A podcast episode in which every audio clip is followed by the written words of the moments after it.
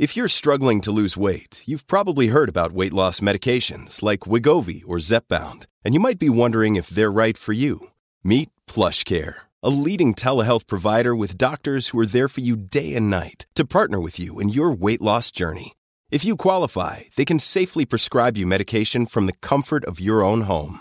To get started, visit plushcare.com slash weight loss. That's plushcare.com slash weight loss. plushcare.com slash weight loss.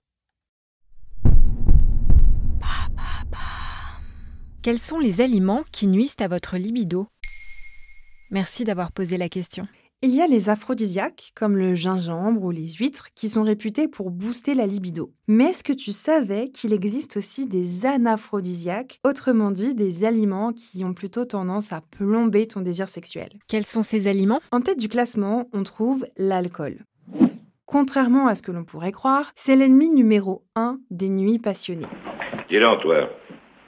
À partir de maintenant, tu vas arrêter l'alcool, hein Compris? Malgré son effet désinhibant, l'alcool perturbe fortement la production de testostérone chez l'homme, mais aussi chez la femme. L'alcool réduit la sensibilité au toucher. Pour les hommes, la boisson attaque le système nerveux central, ce qui peut engendrer des problèmes d'érection. Du côté des femmes, cela rend l'orgasme moins intense ou totalement inatteignable.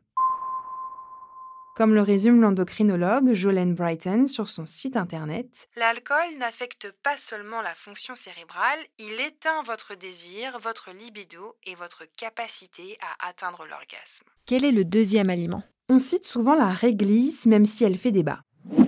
En effet, cette plante contient de l'acide glycyrrhésique qui diminuerait la synthèse de la testostérone et qui entraînerait une baisse de libido chez les hommes. La bonne nouvelle, c'est qu'on en mange rarement en grande quantité, ce qui réduirait les risques d'effets secondaires. Découverte à prendre avec des pincettes, car elle provient d'une étude de 1999 qui a été remise en question par une équipe de chercheurs américains dirigée par le docteur Robert Joseph et publiée en 2001 dans la revue The Lancet. Elle conclut que la réglisse n'a pas d'effet sur la libido, méfiance donc.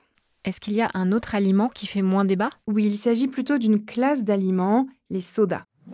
On sait qu'ils sont mauvais pour la santé en règle générale, mais surprise, ils ont aussi un effet inhibiteur sur la sexualité. Et ce sont ces messieurs qui en sont les premières victimes. Dans une étude publiée en 2011 dans le Journal européen de l'urologie, le docteur Jan Adamowicz du Nicolas Copernicus Hospital en Pologne résume ainsi sa découverte. La forte consommation calorique, la teneur élevée en glucides raffinés et en sirop de maïs à haute teneur en fructose, ainsi qu'une moindre satiété sont les principaux facteurs responsables des troubles métaboliques contribuant au développement de la dysfonction érectile.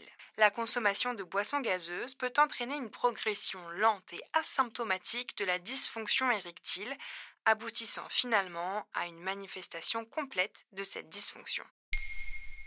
Maintenant, vous savez, un épisode écrit et réalisé par Olivia Villamy. Ce podcast est disponible sur toutes les plateformes audio. Et pour l'écouter sans publicité, rendez-vous sur la chaîne Bababam Plus d'Apple Podcasts.